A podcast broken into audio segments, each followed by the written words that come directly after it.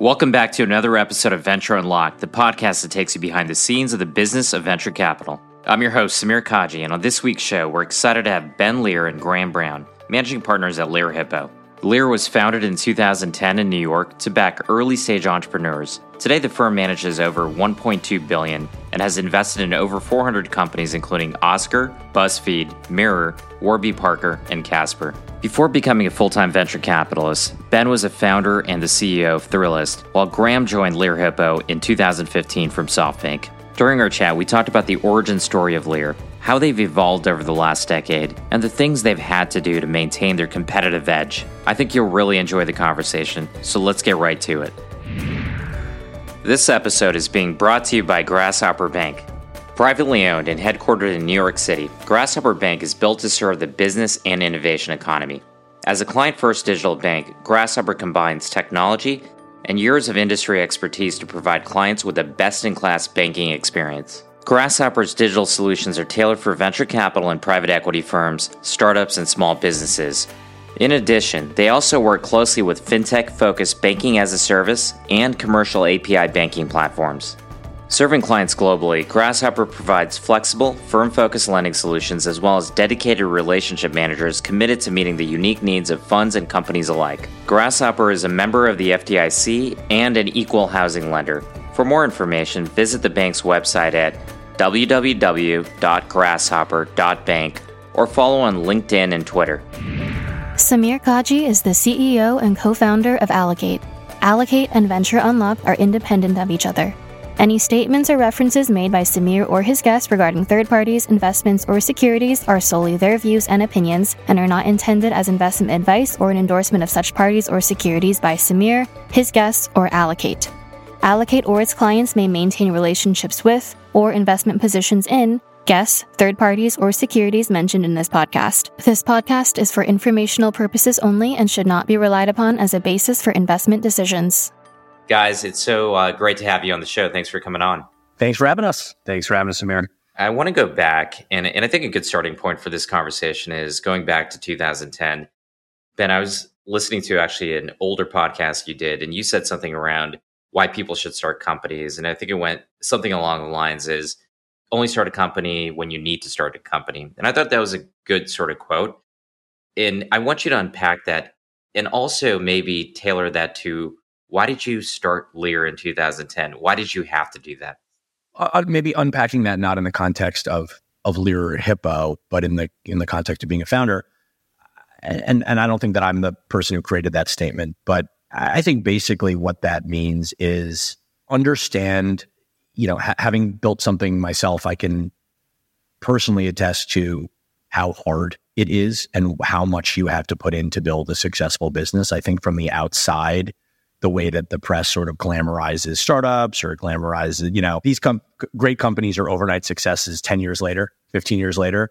And the, the hardships that people have to go through to build really good companies are very real. Even, even fairy tale stories have a lot of dark moments in them. And I think if you start a company because you are drawn to the idea of being a founder or the you know, you think it's exciting or you think it's a way to get rich or you think it's a way to be the boss or a bunch of whatever, you're starting it for the wrong reasons and you are probably going to be very unpleasantly surprised with some of the sacrifices that you're going to need to make. And so that that comment is really about starting with the right expectations that this is going to get pretty close to killing you and probably won't work why subject yourself to the horrors unless it is something that you absolutely can't not do? Yeah, and it speaks a little bit to the resiliency you need to have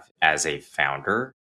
And you are going to go through those peaks and, and valleys. And those valleys, if you're not passionate about what you do and why you're doing it, it's going to be really tough to navigate through those. It's really tough, even if you are really passionate. I think that's sort of the point is like it's tough no matter what. So you have to be, you just have to be so all in or the the hard times are gonna are probably gonna prove to be too hard.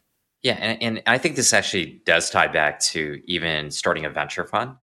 So many people have started venture funds. We were talking about this right before the podcast of over 2,000 firms being founded since the uh, global financial crisis, a lot of seed funds. You started right after there too.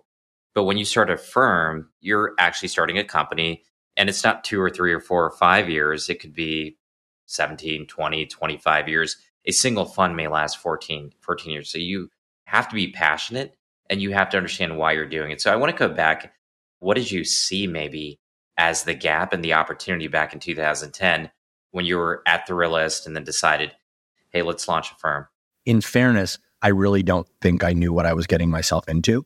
You know, this was uh, uh, the Lerer Hippeau one. It was at that point, it was called Lerer Ventures when we did our first fund. It was a hobby. I mean, the idea was I was operating and building a company, and we did see an opportunity to do something that we thought was going to be interesting and fun and lucrative and and you know worth doing. But i definitely wasn't launching the fund and saying this is what i'm going to do for the next 25 or 40 or you know whatever number of years in my life. It was a secondary pursuit and a sort of creative outlet and a way to invest into the ecosystem that i myself was a part of as a founder. And i think over the years it became clear that what started as a hobby became something that was a lot more than that. But admittedly, I, I didn't come in the way that I would tell people to come into something. Um, I, you know, I sort of fell into it, you know, for a long time. It, as I was continuing to build my company and the fund, it was, it remained this creative outlet, even as we were scaling and it got very serious and we built a big team, but it, it didn't carry, you know, I think it's very easy to get someone's personal self worth and their career intermingled in sometimes really unhealthy ways. And I've certainly had a tendency to get caught up in that over the years. And it, the way that my brain worked and the way that I was able to sort of, you know, compartmentalize things, I I associated a lot of that anxiety and stress with my operating.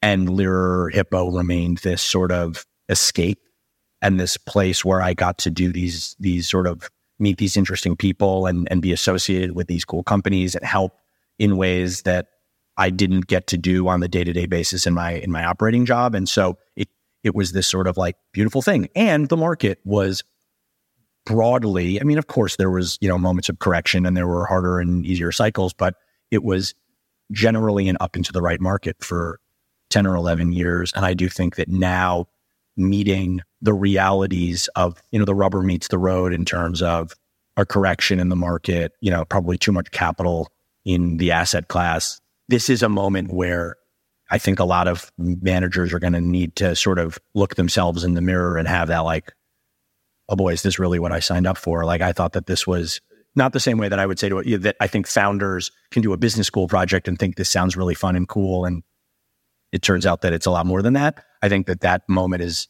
emerging for a lot of managers who are going, I thought this was like, this was a cool form of pseudo retirement after my successful career beforehand. And to win in this market is you have to work so hard. I mean, this is just, it's, it, this is hard right now. This is hard. This is, you know, you're, you're getting the crap kicked out of you every day as a VC right now. Um, I, I would never as hard as a founder, but this is tough. And, and I think that it'll be interesting to see how many folks that came into this hobby style or low conviction are going to decide that it's not, it's not worth waiting around and that this is not what they thought they signed up for. And I, and I do want to double click on that a little bit later in this conversation in terms of what we have seen, where the market is. Venture, as a lot of people that have been in the industry for a long time know, it's a long, long feedback cycle filled with false positives and negatives, especially in, in short time frames.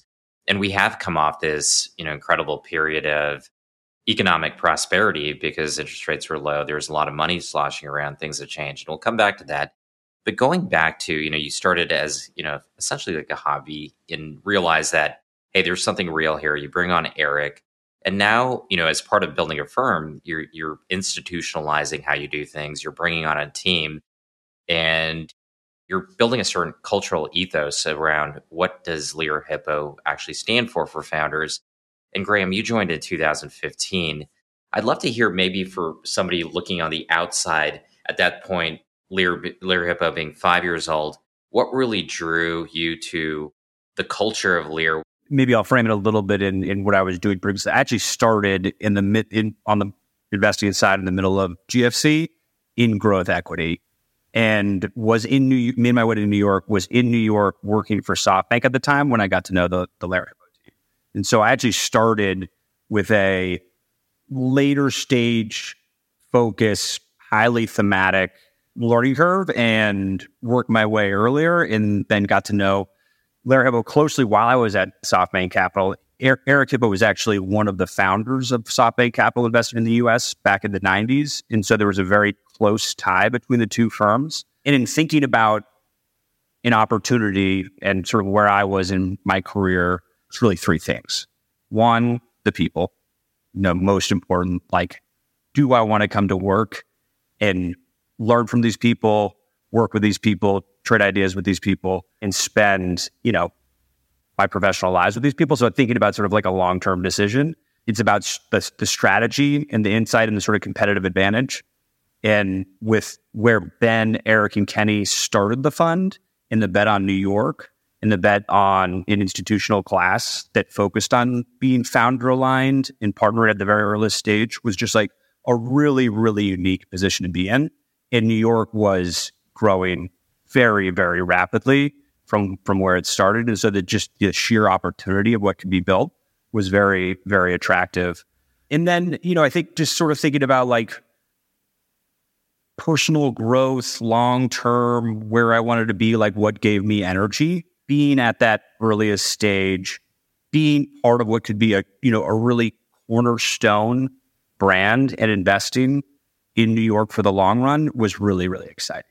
And sort of the path of like a ton of success in the first four funds. And then I, I joined when we raised fund five, pulling together sort of a, the first fund where like, let's do the math on what we want this fund to look like exactly and how many companies is right for the diversified strategy we want. What should our ownership be? Sort of like that build phase coming in with people that in a culture that love to be a part of, a strategy that I thought was winning and a competitive advantage that I thought would win, and then the ability to build was just like the perfect world for me with where I was in my career. And so it was uh, at, at the time, you know, it's never an easy decision in the moment, but like looking back on it was like such an easy and obvious decision for me. So when you look back, then this is a question for both of you. As you think about evolution of the industry, which is is changed so dramatically, no longer this monolithic industry, so many funds, sector, niche, geographies, things like that. New York was a great opportunity because you started so early on in the New York tech scene. But over time, the arbitrage opportunity just to show up starts to go away as more funders come in, more VCs, more investors realize the opportunity that New York had and has continually. How did you evolve this concept of competitive edge? Graham, you said competitive edge, which I like it. We also think about comparative advantages. But over time, as competition changes, you also have to evolve. So would love to think about how you guys have thought about staying competitive and actually creating this overall brand that allows you to win consistently. Our strategy, if we started today and said, let's go do early stage New York, that is not a a particularly defensible strategy. The the sort of moat that we've been able to build around our business is in large part a product of maybe being lucky in that we we started and sort of planted a flag at the right moment in the as New York the train left the station and we had a good seat on the train the compounding effect of being consistent about what about the role that we've played in this ecosystem for over a decade now and so we often say and I think maybe I may have even mentioned this last time we were together our community is our brand is our community over 400 companies that we've financed over the course of 12 years. More than half of them are New York based. That is the largest community of New York based founders that I think anyone has accumulated or, together. And that in and of itself becomes part of a competitive advantage that we become you, you want to be a part of this community that roots you in this market that gives you access to this network of founders, this network of talent, uh, and I, and I really do think that there's something about building a company. You have a job somewhere else, and there's like a, a format or a structure. You, you're sort of a part of a system. When you start a company, you are at sea. You are uh, like alone building something and it's this self-motivated, self-policing, very nebulous thing. And I think being part of a community that is tailor made to work with and help companies from zero to one is is is really valuable and grounding. And and by the way, something that when I started my company didn't exist here, and I had to sort of knit together by banding together with other founders and friends um, and trying to create a, sen- a sense of community in a in a market that didn't really have one yet. I think that that is a competitive advantage. Good deals beget good deal flow. We've seen this time and time again.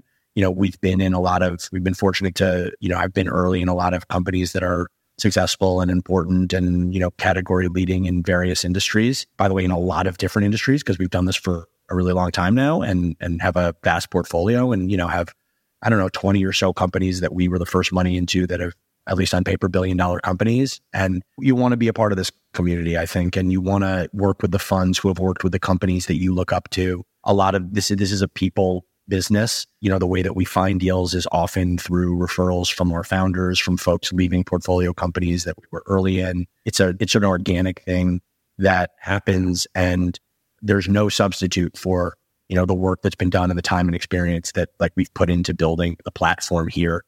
That's one answer. The other answer, I, I instead of getting a short answer, I give the longest answer of my life. Uh, the, the other part of the answer is we have to continue to get better, actually.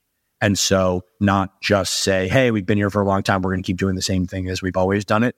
But how do we deliver a higher and higher level of service to the founders that we work with?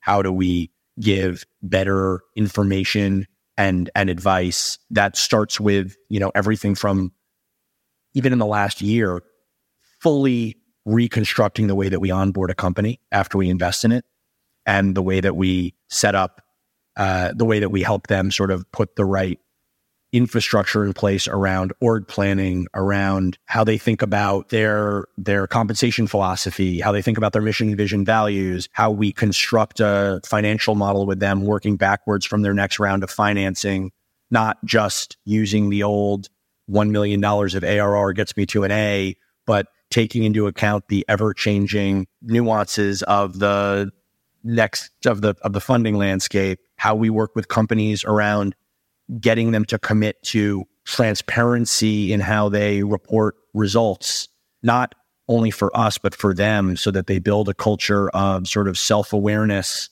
in early stages that over the course of a decade, we've seen a bifurcation where companies who report a certain way and are um, eyes wide open around business performance in a certain way drive different outcomes than founders who good news travels fast, bad news travels not at all. You know, you take the learnings of doing this for a long time and and and hone the model by which we engage with founders and help them. And then this, but but like, and, and this is a long game. And then over time, you do the right work with founders again and again and again and again. You show up and you help and you are founder first genuinely.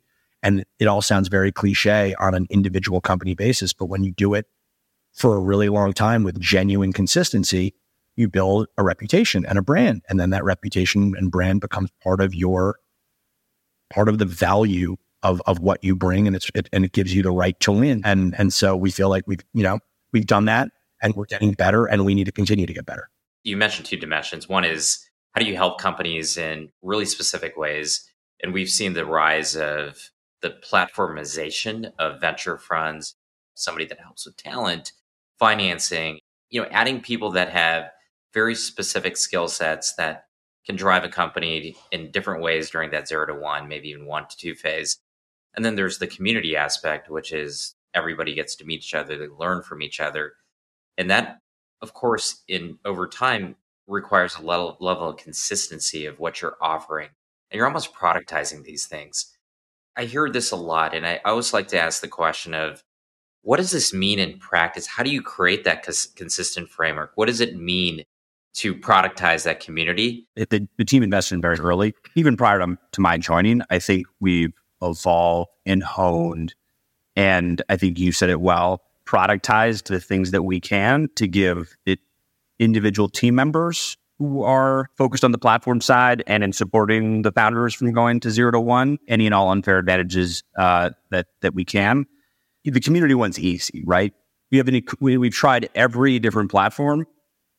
An email listserv with that is searchable and archivable continues to be the place everyone returns to, ranging from small tactical questions and info sharing to bigger strategic things that they're looking for. You know, someone who looks more like them in terms of where they are in stage and industry, and and so like it, it's it's a wide range that that exists there, and it continues to build. Our operating partner Stephanie is incredible organizer and pulling together community, and we will do community events based on cohorts and strategy and things where people can really share learnings and talk about the things that are very current and top of mind for them, not just CEOs, but CTOs, go to market leaders, really sort of runs the full range. And, you know, we'll do close to an event a week. Um, and so there's constant content and communication and connection that keeps communities amazing. And it's like the most important thing, as Brad mentioned, you know, our brand is communities, like that is so key. We have to continue to invest in it. And it, we are constantly investing in that connectivity. You know, some of the other key things you think about, like when you're starting a company and going to Series A, that you need to think about that maybe you is not your superpower.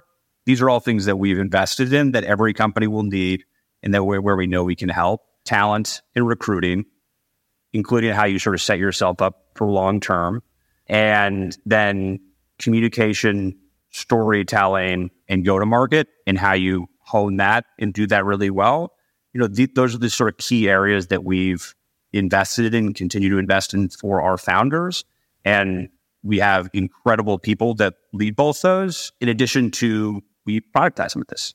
We've built a jobs marketplace that effectively functions as a double opt in connection where we can funnel talent and the hundreds of people that we meet and that come inbound to us that we think are really good and we can connect them with our portfolio companies in an automated fashion. And so it's sort of like you learn by doing and then you productize what you can to continue to scale. And now having done it for over eight years, we're we're we're really figuring out the points of leverage and we're going to continue to do more. But it's something that's been just invested in over time and, you know, pays back in huge, huge ways. And and but one thing I would also add to this is I think a lot of the the value that that a, a fund provides, it, it needs to match up with expectation and reality. It's very easy to promise the world to companies and say, "Oh my God, we'll do everything for you. We'll hire all your devs. We'll do you." And there's a natural tendency for funds to make big promises, particularly when they're chasing a deal and want to win a deal.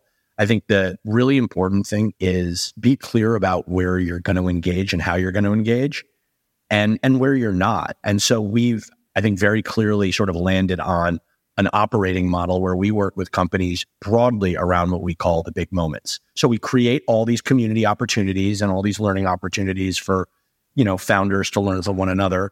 And then where we really get involved is at these very big moments. And so we're not going to employ a large team of recruiters here to try to hire your 6 p.m we're gonna we're we're, we're gonna try to help you learn to help yourself. I mean, this is like the proverbial teach a man to fish kind of thing. If you look back historically, the best companies are not ones that are constantly asking for tons and tons of help from their investors to do their jobs for them. I mean, you know, our job as early stage funders is to find people who we think are going to be self sufficient, competent leaders. We're not building a platform to do dirty work for people. We're learning, we're building a platform that creates some opportunities for us to get involved at very high impact moments around the moment of the pivot, the moment of the next round of fundraising, the moment of the co-founder hire, the moment of the decision around are we selling, you know, top down or bottoms up? Like really, really, really important moments where the partner and some of the sort of operational leaders on the team roll up sleeves and get involved with you. But otherwise, we're going to create a framework for you to be more self sufficient and build your own company because your early stage venture fund, and frankly, any venture fund should not be responsible for making a company successful. The company is going to ultimately be successful if they take responsibility for themselves. And, and setting that expectation early is really important. And by the way, that may mean that, you know, one in 10 or one in 20 or one in 100 founders may say, well, this other fund is going to give me they're going to put a full time recruiter in my office. And if that's the thing that they want, like that's great for them. And like we're not going to be the fit for that. But I think most of the best founders, they want the accountability to build their to build their business for themselves. Yeah, I, I love the framework. And when you think about NPS or satisfaction, it is this delta between uh, expectation and reality. And we have seen so many people in the want to win a deal just offer the world and then just can't execute on it. And then ultimately, over time, that brand diminishes and you don't get the benefit of the founders referring you to other founders. And it, it is really important. And, and I'm glad you brought that up because we have seen so many of the memes out there of how can I be helpful. And it's always mm-hmm. been around promising all these things and then delivering on a very small percentage.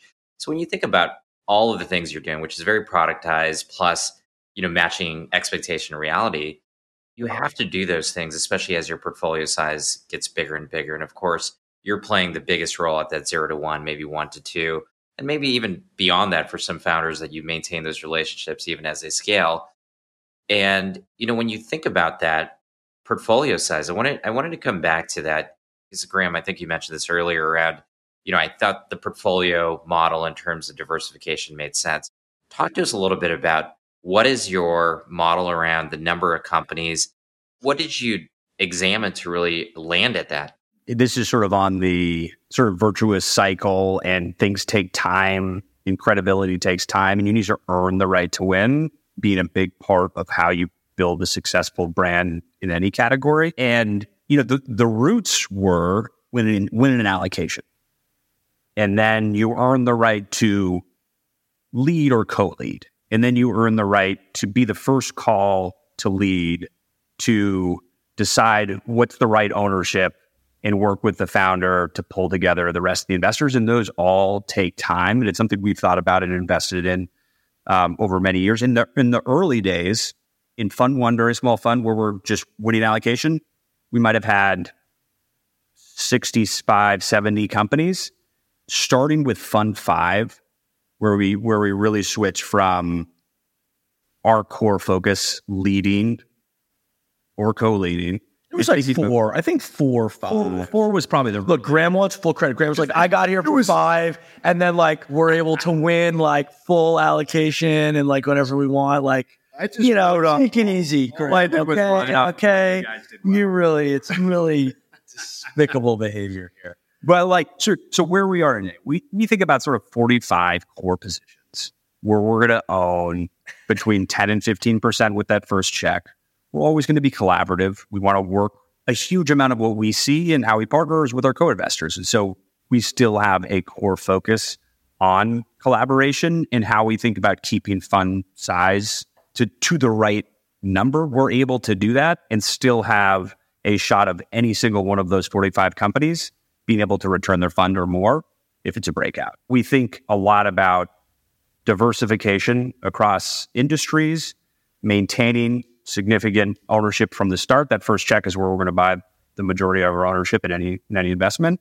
And then obviously deploying follow-on capital as those companies progress. But we're, you know, in, in a fund we'll reserve roughly half to continue to support the team. But that those first checks is really the important place. We're not trying to buy up later. So when, when you think about that, so I'm just looking at the uh, my notes here. So 45 companies, 50-50 in terms of initial versus follow on leading, 10 to 15% ownership, which is really strong ownership.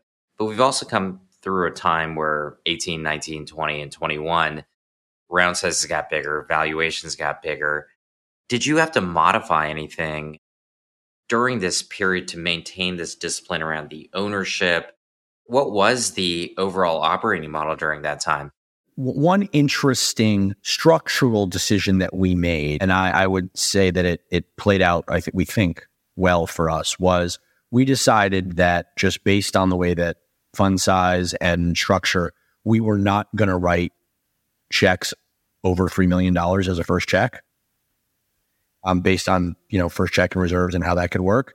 And we want to own ten percent plus, so we structurally weren't able to go and do those crazy rounds, those you know five on fifty seed rounds.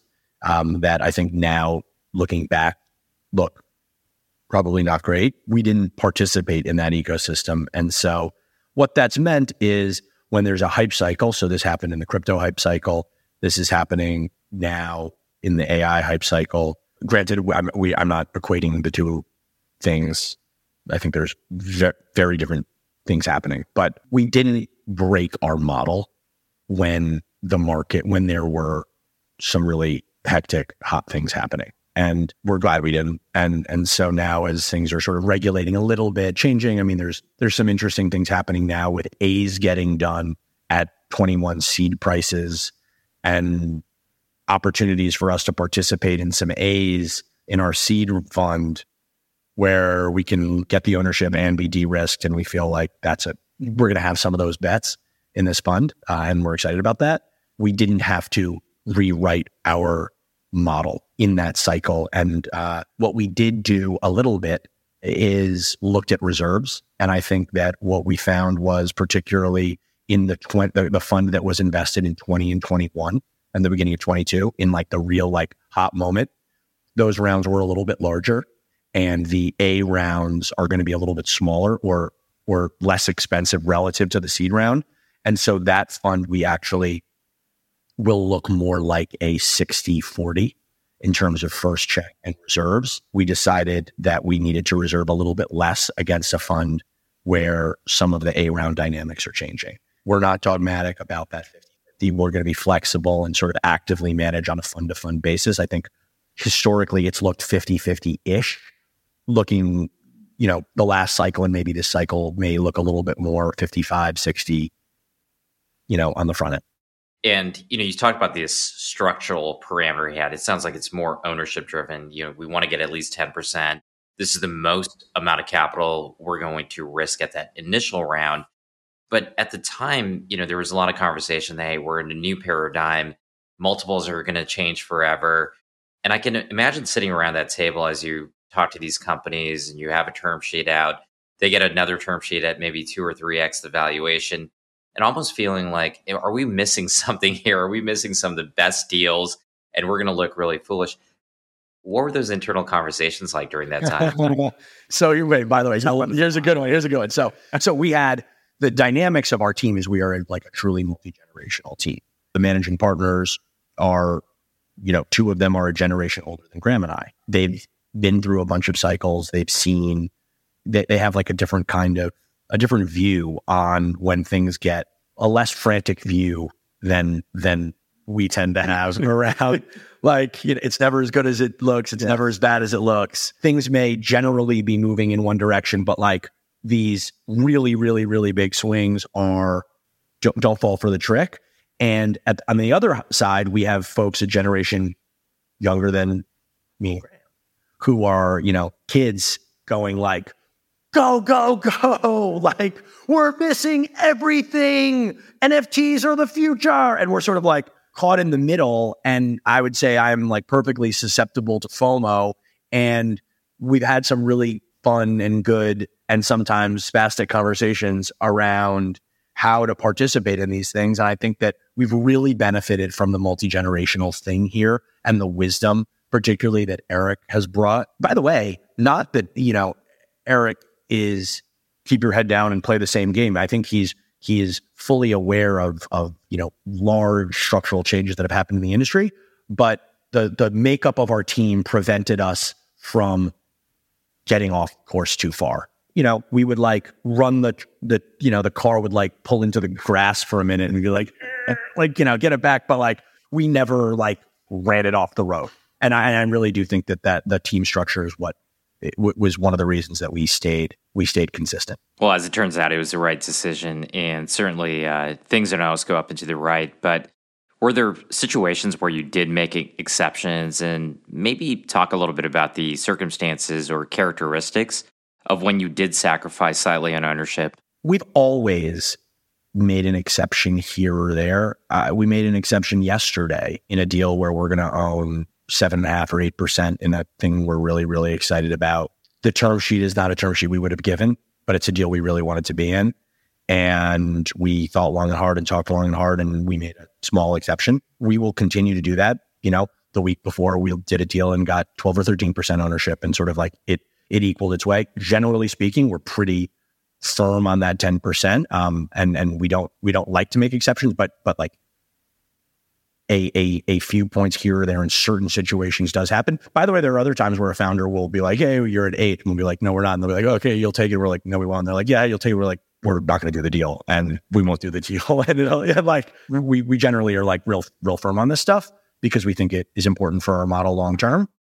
I'd say the, the, the other place that we've made exceptions is very infrequently we will write a very small check into a company that into a round that structurally we never do. There was a round in a in a highly highly unique AI team out of one of the eh, one of like you know what we think of as like a top 10 in the universe AI team that was doing a deal West Coast lead putting in $20 million for them to leave their gigantic leadership perch at one of the most important FANG companies.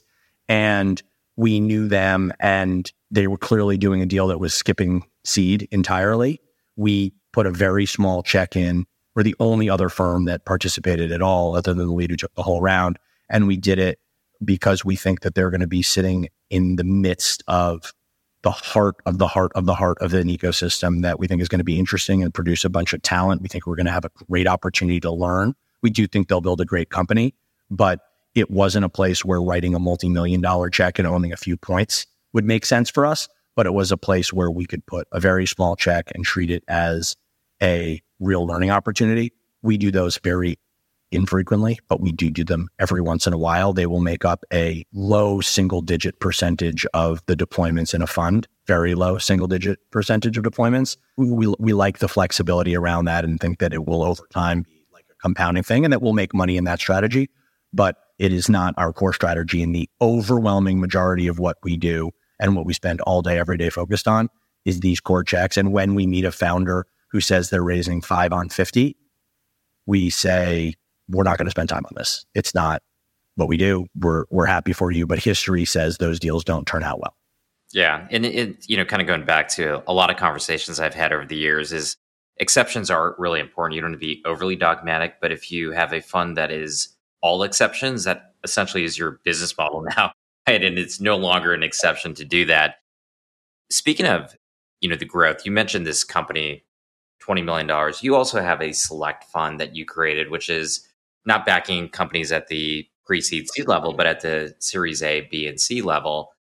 How did you know you were ready to execute on that type of business model, which is a little bit different because you're investing a little bit later on? And what led up to the comfort of doing that? And we've, of course, seen a lot of opportunity funds, you know, pop up. This doesn't seem like that's it. You know, it's not a true opportunity fund. Maybe Graham, you can speak a little bit about that. Yeah, for sure. And I think it, it, I think you're exactly right. Like it, describing this as a growth fund would be a, a misnomer. It's still on the earlier stage where we focus on coming, and now we still think about at least a, a path. I mean, if it's pre B, much higher, but especially like the core of where we want to concentrate capital is at the B stage. Uh, you know, we're still thinking about path to 10x or more, and so we still want to see that upside in a company versus coming in much, much later in something that is certainly more proven, but the growth potential looks very, very different. We built the fund off of really a core output of what we were doing at Seed, and that's how we think about it as well.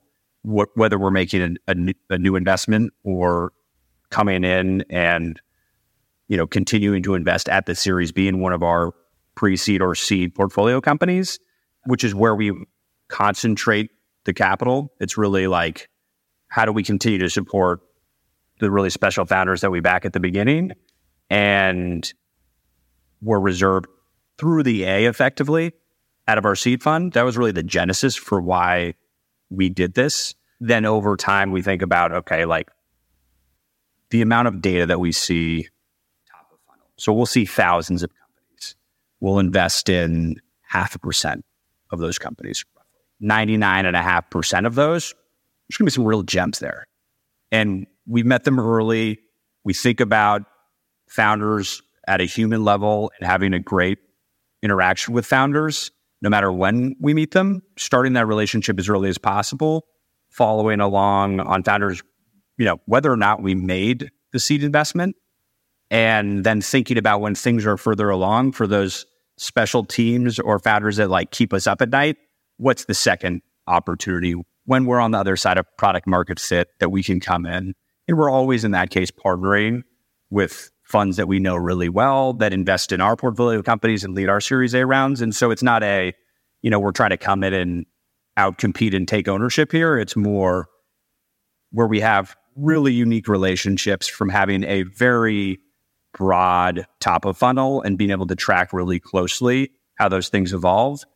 Where are the special situations where there's a second where there's a second shot? And then and then with what we're doing with our portfolio, it's really like outside of the founding team, like we're the first to see when things start to really break out. And for us not to have the opportunity once we get to repeatable growth to invest more capital, we want to be able to deploy there. And so that's really what we thought about when we're we were raising this fund and how we want to it in our portfolio. And, and one of the things you mentioned, you said, how did you know we were ready? Our first select fund is our worst fund ever. It's our really like the only fund that I think is not like like a great fund that we've ever invested. And we learned from deploying that fund in ways that I think were less disciplined and and less, you know, it's funny, it's called select. I think we were less selective in that fund. And we it was more of like we have pro rata.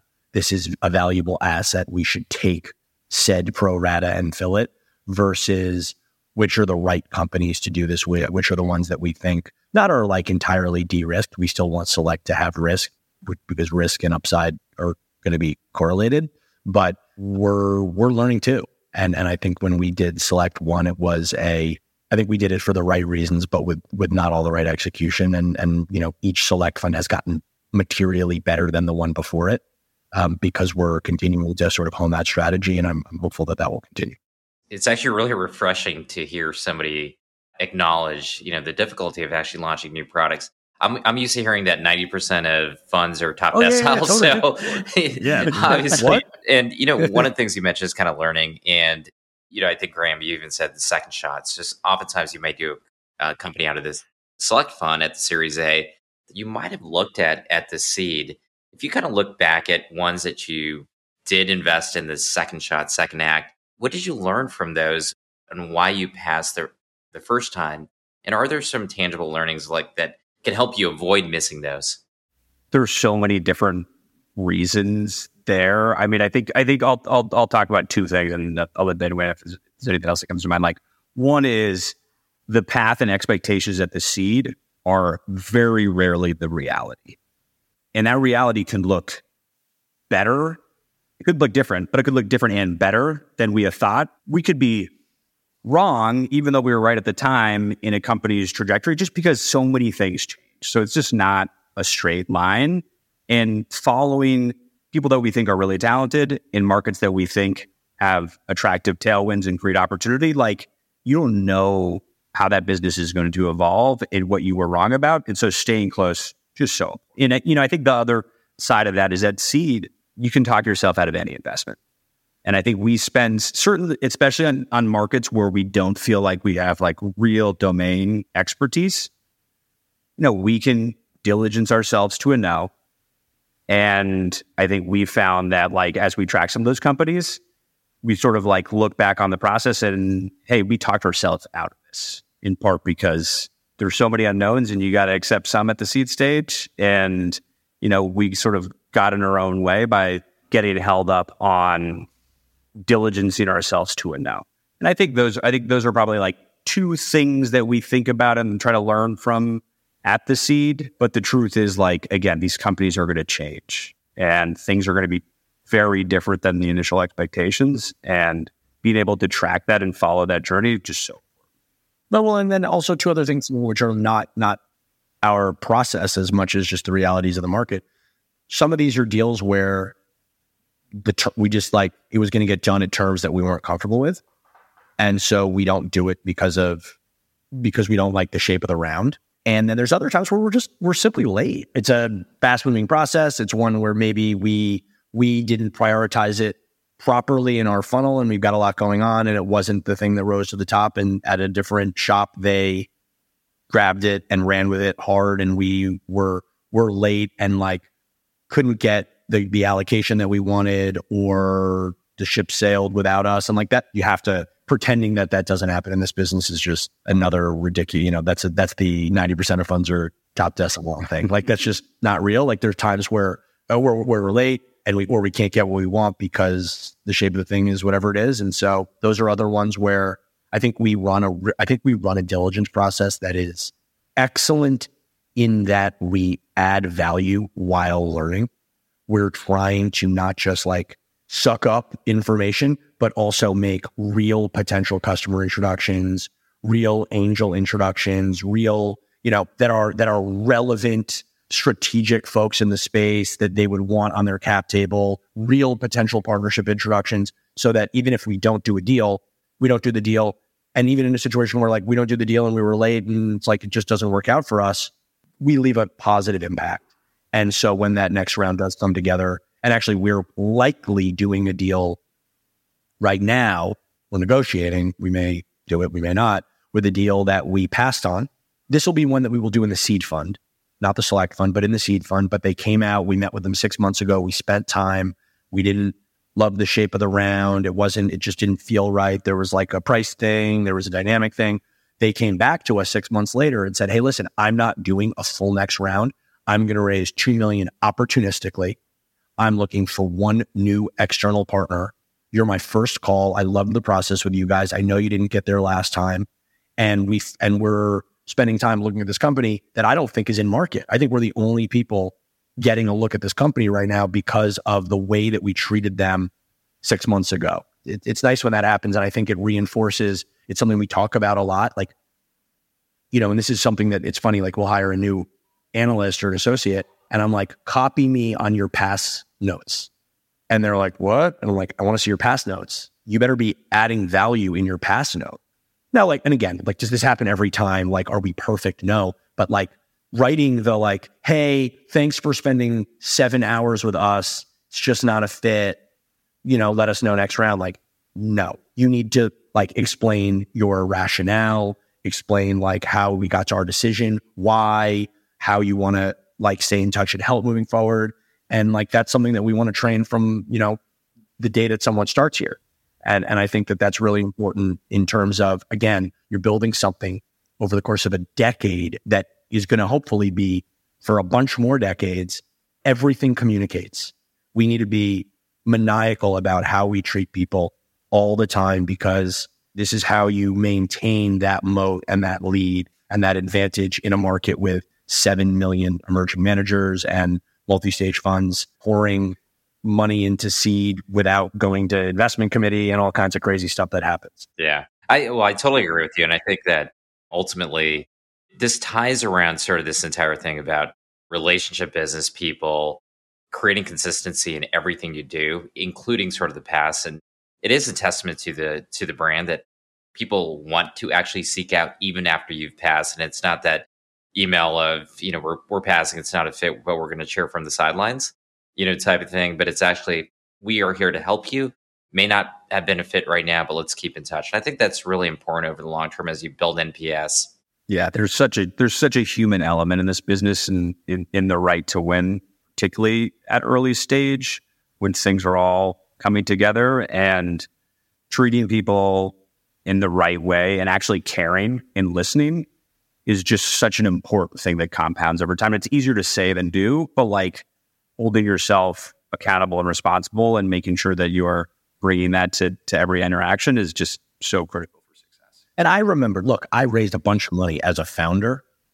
I still remember the people. I remember the way people passed on me. I mean, I, there are folks who, you know, wined and dined and took me out to dinner and told me I was the greatest and gave me all these warm and fuzzies and then ghosted real people that everybody in this room knows that are well respected just ghosted me. And like that happens so much. We see it with our portfolio companies now. People do such bizarre, inhumane stuff in this business. And so just being like an empathetic human being is is like a competitive advantage sometimes.